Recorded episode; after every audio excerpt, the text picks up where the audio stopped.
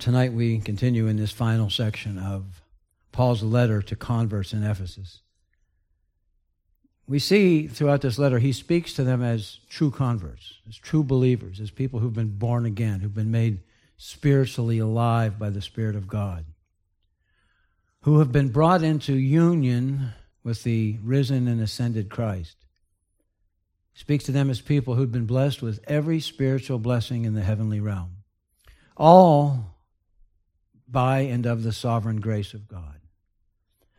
For two and a half chapters, Paul has called them to lay aside the old man, put on the new man.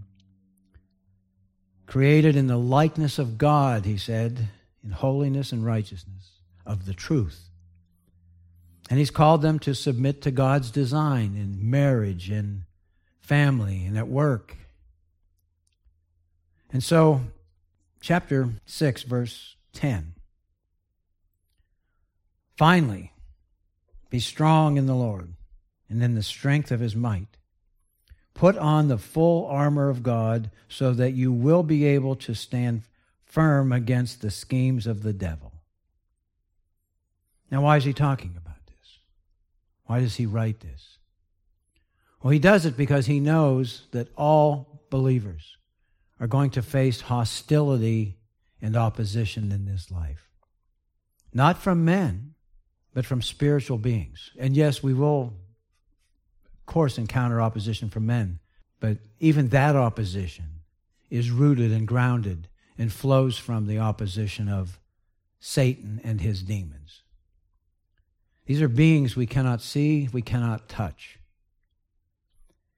But Paul also is showing us here that God has provided for us the necessary weaponry. He's provided His power to us, made it available to us for this warfare. And I want to remind us, I think we talked a little bit about this after our service on the Lord's Day. Satan can only do what God permits him to do. This is what we saw in Job chapter 1. He, Satan came before God to accuse Job. Of course, Job is faithful to you, he says to God. You've given him everything. But if you took everything away from him, he would no longer be faithful to you. Well, God said to Job, Well, you can take away from him whatever you want, only you cannot take his life. So we see there, God limits what Satan can and cannot do. And Paul is showing us, and it's why I asked a question earlier, we must realize that the enemy of God, though he has been bound such that he cannot restrict the spread of the gospel among the Gentiles, that the light has come into the world and he can't stop it. That doesn't mean his whole attack on humanity is ended, but he cannot stop the spreading of the light of the gospel among the Gentiles. He's still actively engaged in warfare. And not only against believers, but against all men. He wishes to take all humanity to hell. He seeks hour by hour, even though we don't see him, he seeks to draw us away from our Lord, to draw us to hell with him. He seeks to bring hardship, as we read in the case of Job. He seeks to bring persecution on some, but he also uses the opposite tactic. He promises earthly things to people. He uses earthly wealth and earthly treasure to draw people away from Christ, to feed our lust. So we are in this battle, and we need to understand that, be aware of it, and acknowledge it. And we also need to understand we don't possess the strength or the power in ourselves to fight this battle. Because of our lust, because of our nature, we are weaker than Satan. However, God has provided us with the weaponry. He has the power. Christ has already defeated Satan at the cross. So we have this powerful enemy who seeks to cause us to fall away from the faith, who seeks to lead us to fail to persevere in the faith. He seeks our destruction. And that's if you don't believe that, nothing I'm going to say, nothing that Paul has to say to us is going to mean anything to us. These spiritual forces, if you look back to chapter 2, verse 2, these spiritual forces, these demons, Satan and the powers of the air, are right now at work in the sons of disobedience. In the case of all the unbelieving, Satan is winning.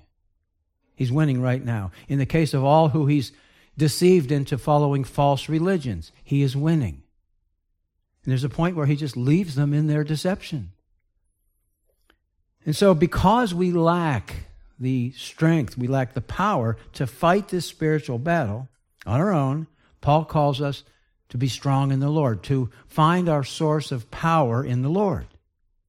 That means we have to abide in Christ. We must remain close to Him. We must be drawing on His wisdom, His Word, on His transforming power that we find in His Word. Jesus said, John 15, 5, apart from Him, we can do nothing. And that's certainly true of this spiritual warfare. I can do all things through Him who strengthens me. So that's what Paul wants us to understand. This is a fierce battle. It's coming against us. We're not strong enough in ourselves to win this battle, but God has provided the necessary armor with which to do it. So last week, we looked at what Scripture teaches us about three questions. What is the nature of this warfare? In what ways is the devil, Satan, waging war against us? How does he do it? And what does the Bible tell us about Satan? Revelation 20, verse 2, he's called the dragon, the serpent of old, the devil, Diabolou, Satan, Satana, the evil one, the ruler of this age.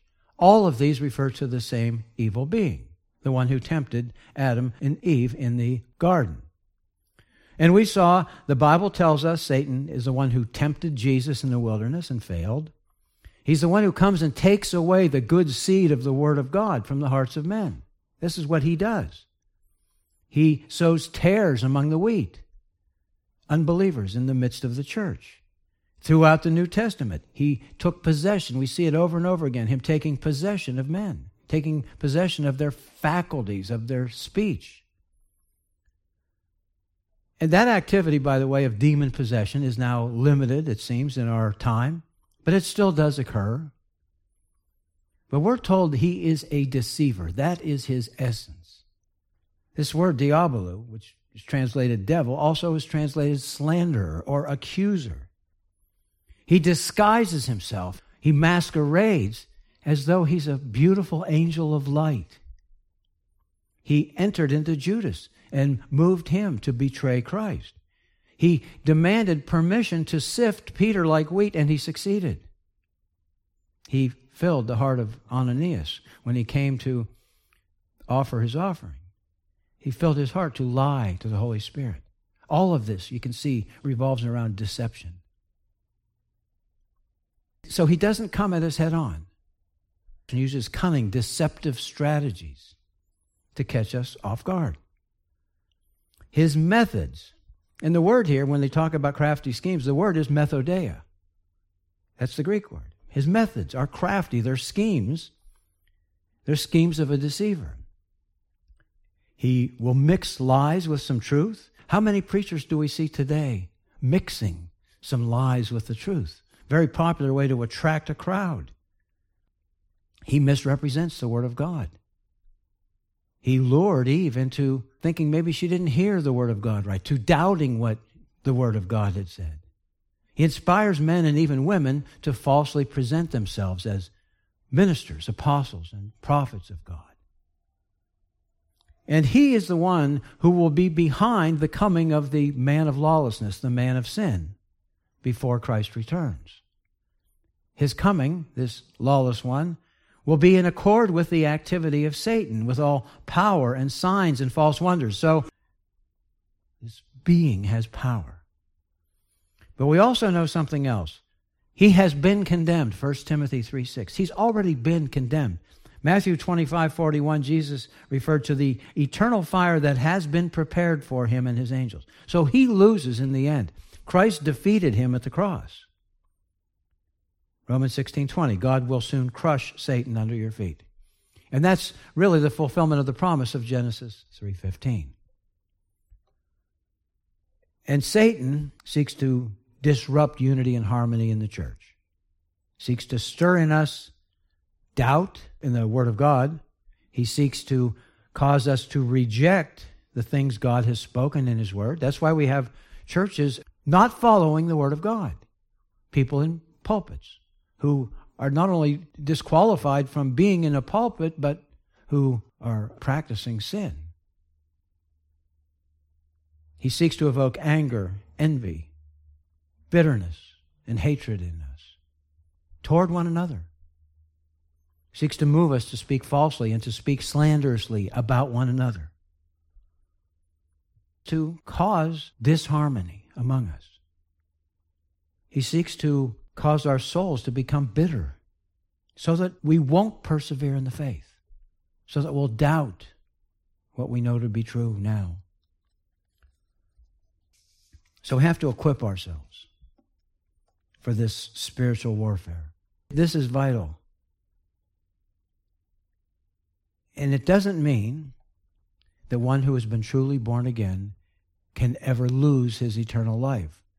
But the thing is, we don't, we don't know the end of things until that day when the sons of God are revealed. And those who do not persevere in the faith are going to be in grave danger that day. John writes that those who do fall away were never really of us. Here's 1 John 2:18. Children, it is the last hour. And just as you heard that antichrist is coming, even now many antichrists have appeared. From this we know that it is the last hour. Now the last hour has lasted for a long time. They went out from us, but they were not really of us. For if they had been of us, they would have remained with us. Now, Satan seeks to make us among those who do not remain among the people of God. So, Paul exhorts his believers to be strong in the Lord, to find your source of power and strength in the Lord, to put on the full armor of God. We do have the Spirit of God indwelling us if we have been born again. And once we do, it is eternal. But we must realize that we've got this battle to fight. We're going to be tested. Our faith will be tested. Abraham was called to offer his own son back to God. And he believed God. That even through this son, whom God asked him to offer back in sacrifice, that through this son, the seed would come who would be the blessing to all the nations because he believed God. And so God allows Satan to test us. But God has also provided this weaponry necessary to withstand the attacks of Satan. So, what's absolutely incumbent upon us is that in the face of this unrelenting spiritual warfare, and it is that, that we avail ourselves of this power that God has made available to us. And we're going to see what that power is beginning in verse 14. I'm going to see what this full armor of God is.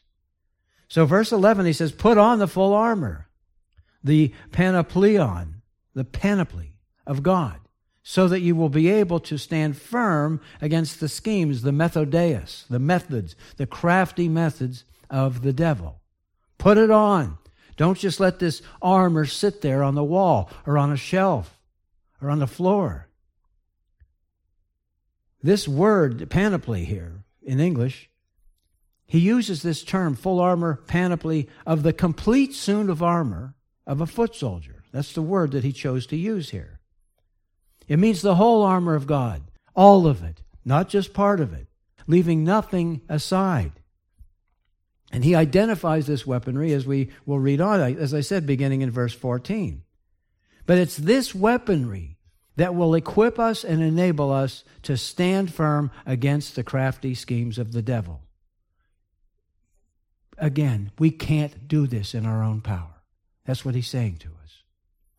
So we're immediately presented with the question I asked earlier Do we really, really believe in the devil? If we're not daily seeking to equip ourselves with this armor, it's very likely because deep down, we don't really believe that there is this powerful demonic being who is seeking with all his power to destroy us and take us to hell. Startles me, amazes me. There are Christians who don't pick up their Bible every day. I can't even begin to comprehend that. We've got this war to fight. He's trying to draw us away. And if we give our 24 hours a day to the world and nothing to the armor of God, how well equipped are we going to be to fight him? So each of us has to put on this armor so we can stand against these schemes of the devil. We have to put it on. It's there. God's provided it for us. And Christ has won the victory over Satan. Yes, he's won the victory. He's victorious. Now, are we going to be people who share in this victory? Colossians 2:15, when he had disarmed the rulers and authorities, two of the same terms he uses here, he made a public display of them, having triumphed over them through him, through Christ. And so, here's the church marching into the world and Jesus said, The gates of hell are not going to prevail against my church. Satan can't stop the spread of the gospel, but he's still roaming the earth. And he's still warring against us. And believe me, he wants to draw every one of us out of here and to his side and to his cause. 1 Peter 5 8. Be of sober spirit, be on the alert. Your adversary, the devil, prowls around like a roaring lion seeking someone to devour. So we can see the gospel has now spread for 2,000 years, but he's still roaming. Couldn't stop the spread, but that doesn't mean he won't continue his war. So, Peter, after writing that, exhorts his readers in the midst of Nero's persecution, by the way, which is also at least upcoming, if eh, very soon, if not happening as Paul writes this. Resist the devil, firm in your faith, knowing that the same experiences of suffering are being accomplished by your brethren who are in the world. So, Jesus having won the battle, having vanquished them at the cross, the eternal purpose of God is never going to fail. It will never fail. His eternal purpose will be accomplished. The question is whether we are going to fight this battle and assure ourselves that we'll persevere. Christ is already in the heavenly realm. He's far above all rule and authority.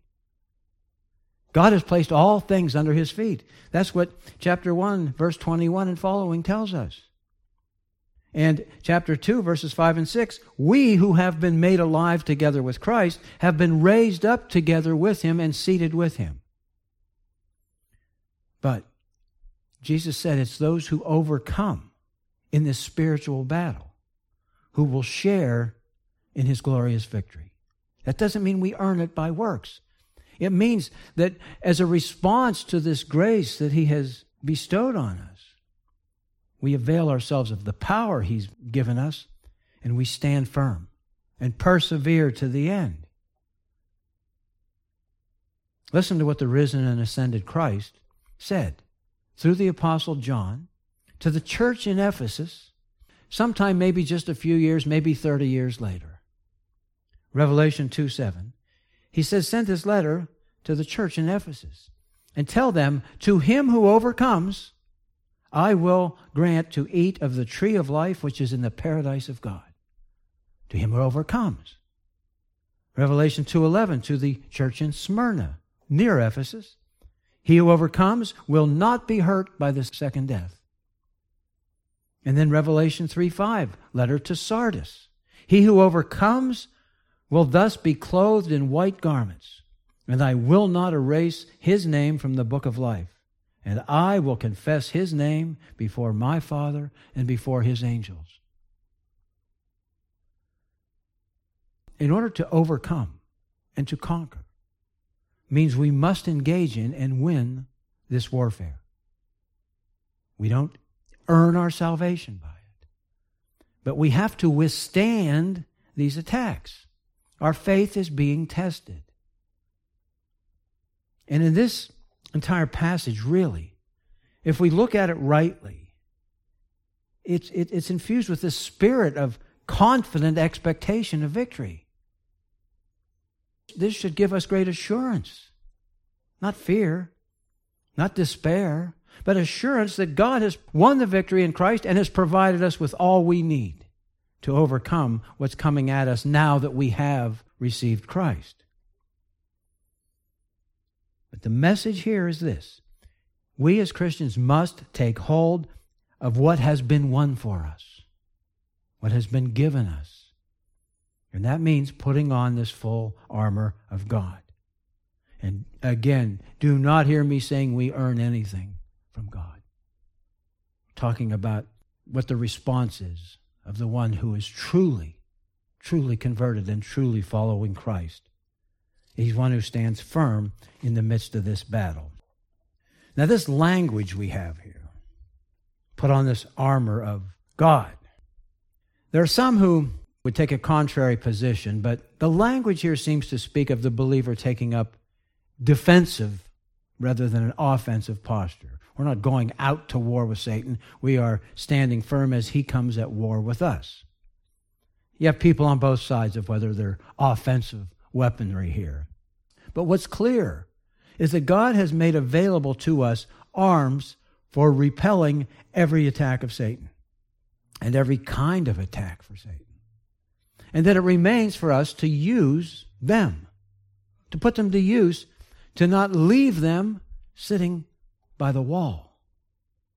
You know, like a Bible sitting in a decorative box on a coffee table. Well, there's the weaponry. Are you going to put it away and not pick it up and use it? We have to take up this armor. Here it is. Here's a big chunk of it. Is this book.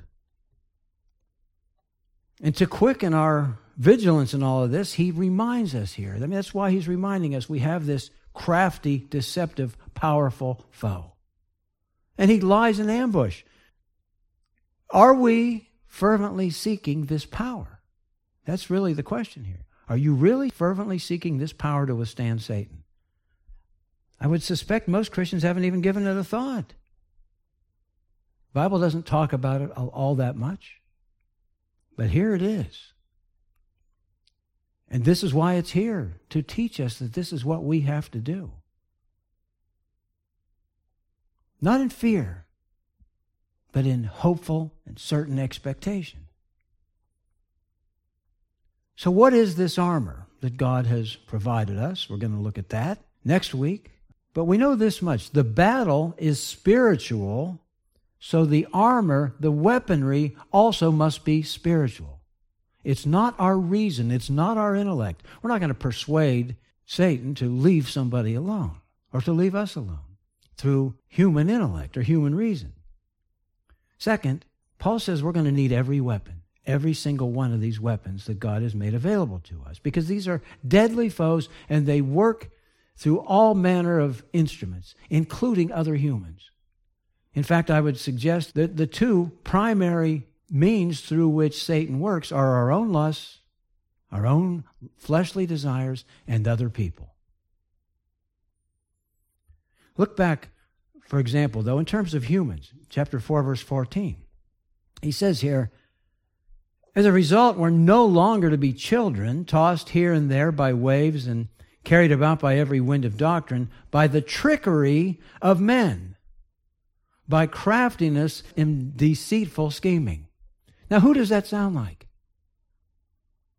The trickery of men by craftiness and deceitful scheming.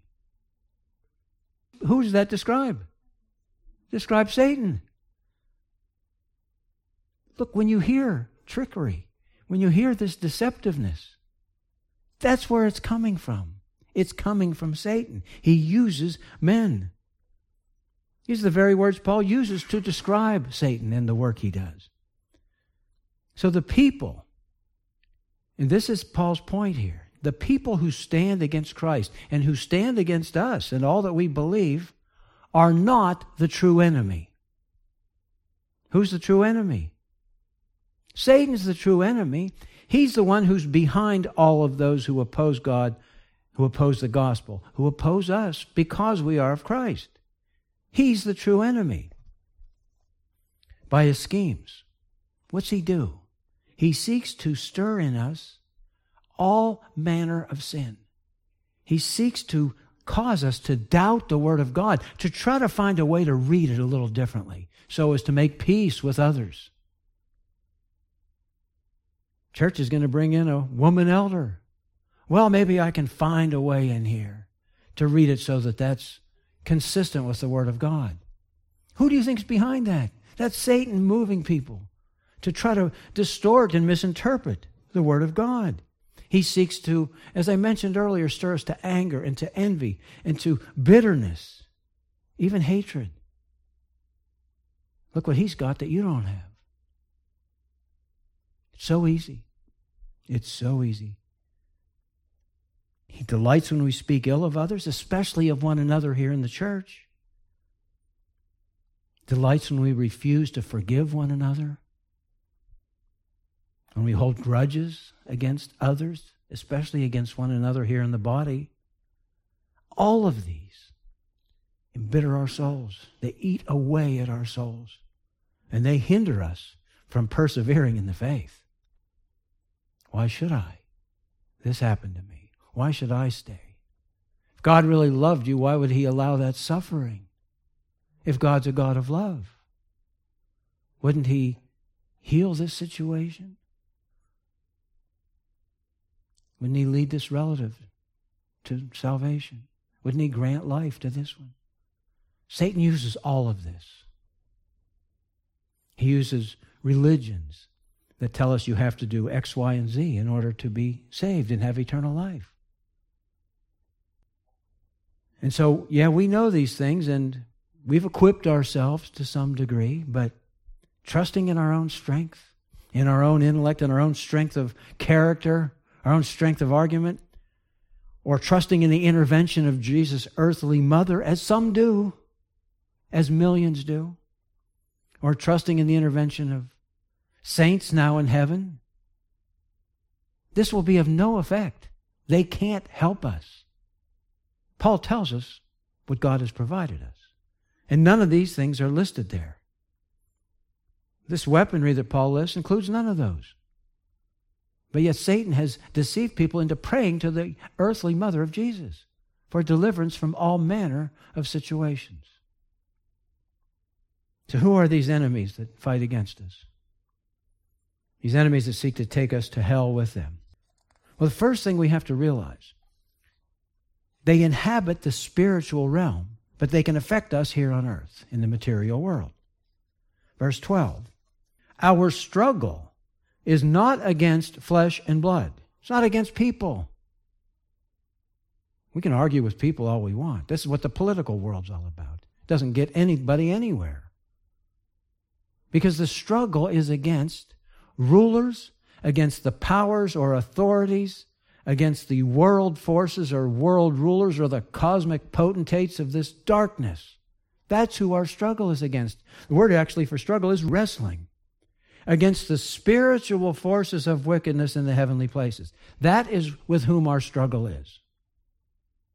It's not in the political realm. We could elect whoever. What difference is that going to make to anybody's salvation? Yes, we want a more godly nation. But the warfare is spiritual, folks. Harold Hoehner says this is the most direct reference to spiritual warfare in all of Paul's letters. I believe that's correct. And Paul tells us we are not fighting against men.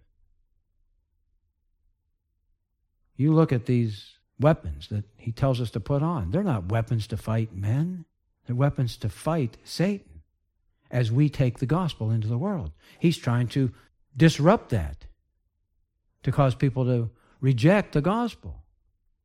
Our struggle, Paul says, is against all the evil forces of darkness.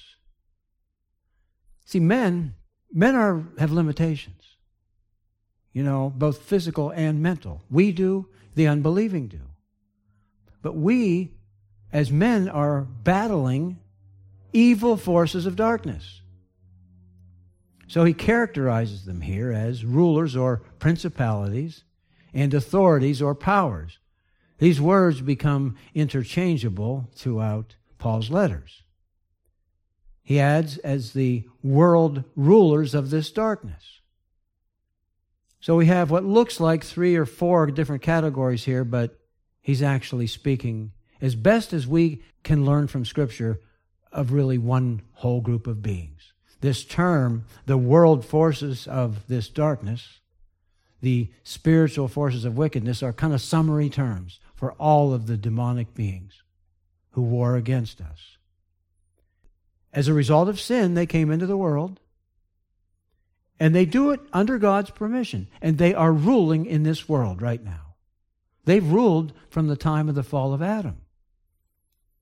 Look at the words rulers, powers, authorities, world forces, world rulers of this darkness, spiritual forces of wickedness in the heavenly realm. So this means that our challenge is far greater than if we were merely fighting with men. We could resist human strength with a sword, with a gun, with reason. But that's not who our enemy is. When we hear these people promoting, changing, trying to mutilate a child and change his gender, our enemy is not human. Our enemy is spiritual. It's Satan who is behind all of this. We have to understand that. He uses people. This is very different. No human power can withstand these enemies. Our gun, our sword can withstand the human. Our gun, our sword are useless against Satan and the demons. We don't have power to defeat him. So God provides it to us. So here are these evil supernatural forces principalities, powers, authorities. They're both mentioned in chapter 1, verse 21. Father seated Christ in the heavenly realm, far above all rule and authority and power and dominion. Well, here they all are. You see, Christ is now ruling over all of these authorities. He put all things in subjection under his feet, verse 22.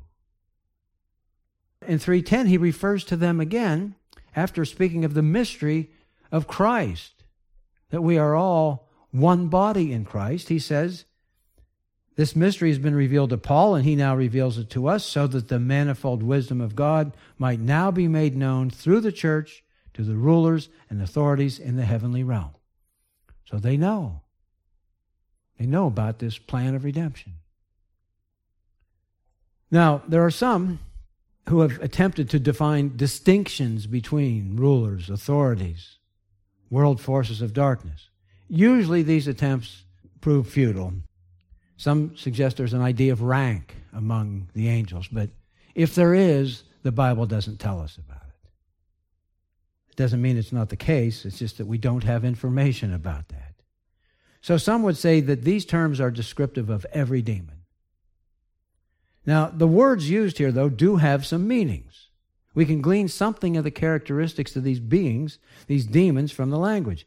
Rulers and authorities denote two things power and freedom to act. They have power and they are free to act under the leadership of Satan, of course. The third term Cosmocratorus, this word is only used here in the whole New Testament, never used anywhere else. And it basically is translated the world forces of this darkness or the rulers of this darkness in the world. We got the word world here, cosmo. One writer says this word, cosmocratorus, indicates the terrifying power of their influence, of these spiritual beings. And the fullness, the comprehensiveness of their plan to destroy us. And the purpose of the use of this word, this writer says, was to impress upon us the seriousness of this matter. Kratos, the second part of this word, contains the idea of exerting strength in a tyrannical way. And it's plural, so it means there are many of these. So the world rulers of this darkness points to the darkness of the spiritual world to which these rulers belong. You see, everything about them is evil, it is darkness. God is light. In him there is no darkness at all, John. They exist in this domain of darkness, and we can't see them. And this domain of darkness is the domain from which God has rescued us. Colossians 1:13. What a wonderful verse. For he rescued us from the domain of darkness where these beings inhabit and transferred us to the kingdom of his beloved son. That's what God did for us. And he says now, withstand the battle. Stand firm. So, all of these terms, and especially the last two, seem to be summary descriptions of rulers and authorities that were already described in this verse. And they inhabit a world of darkness. And we should understand something. Here, darkness isn't merely the absence of light. You don't have light, you have darkness. Darkness is the enemy of the light, it's hostile to the light. All these powers are hostile to God, who is the light. They're hostile to all who are children of the light. Ephesians 5 8. This is why, folks, the world is the way it is. Satan is ruling in this world. Can we not see it all around us? This is not simply because mankind got together and tried to design the most miserable possible existence he could. Mankind has been led to this. Mankind is being led to this right now.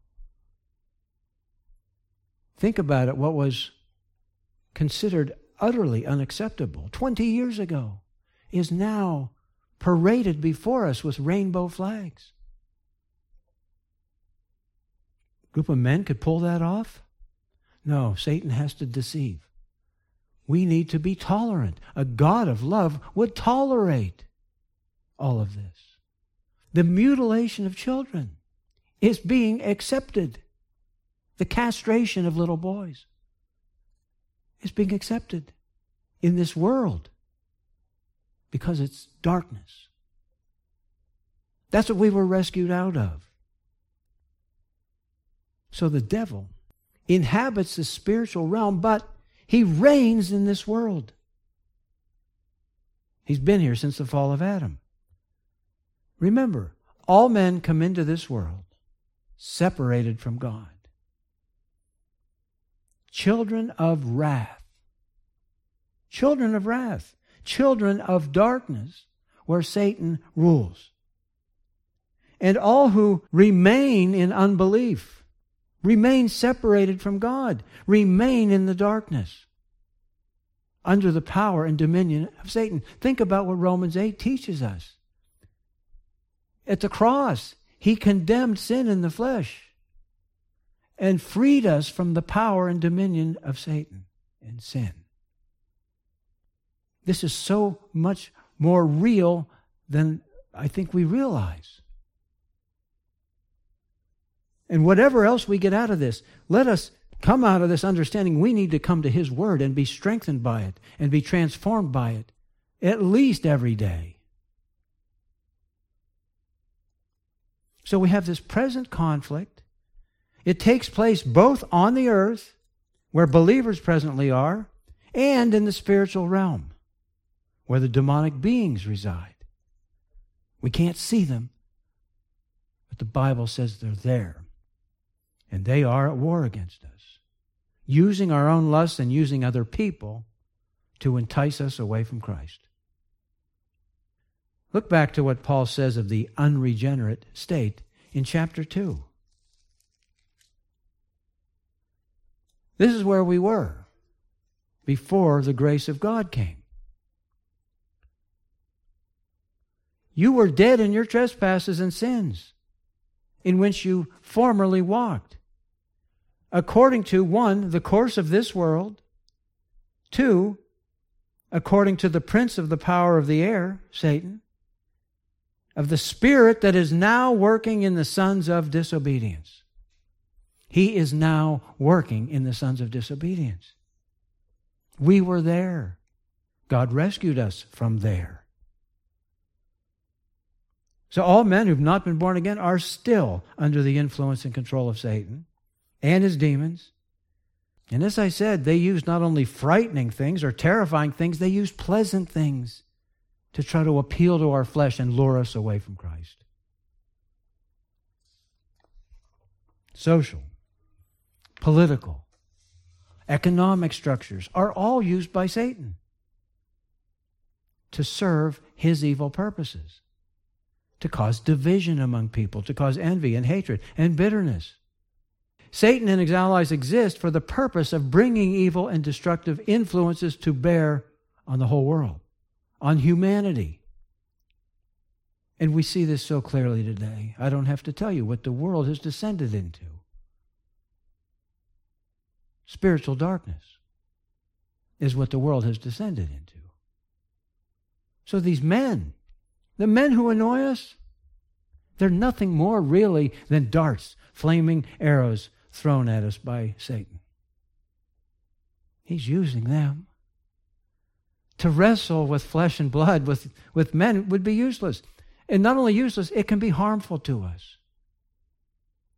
Because when we wrestle with the flesh and blood, when we think our struggle is with the other people, the other side of the political aisle, and all of that, we not only miss the mark of our enemy, we give him a victory because we're expending our energies on one who is not even our true enemy.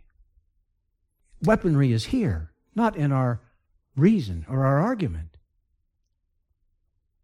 Calvin says this, and this was 500 years ago because nothing's changed. Satan's been ruling all this time. We must go straight to the enemy who attacks and wounds us from his concealment, who slays before he even appears.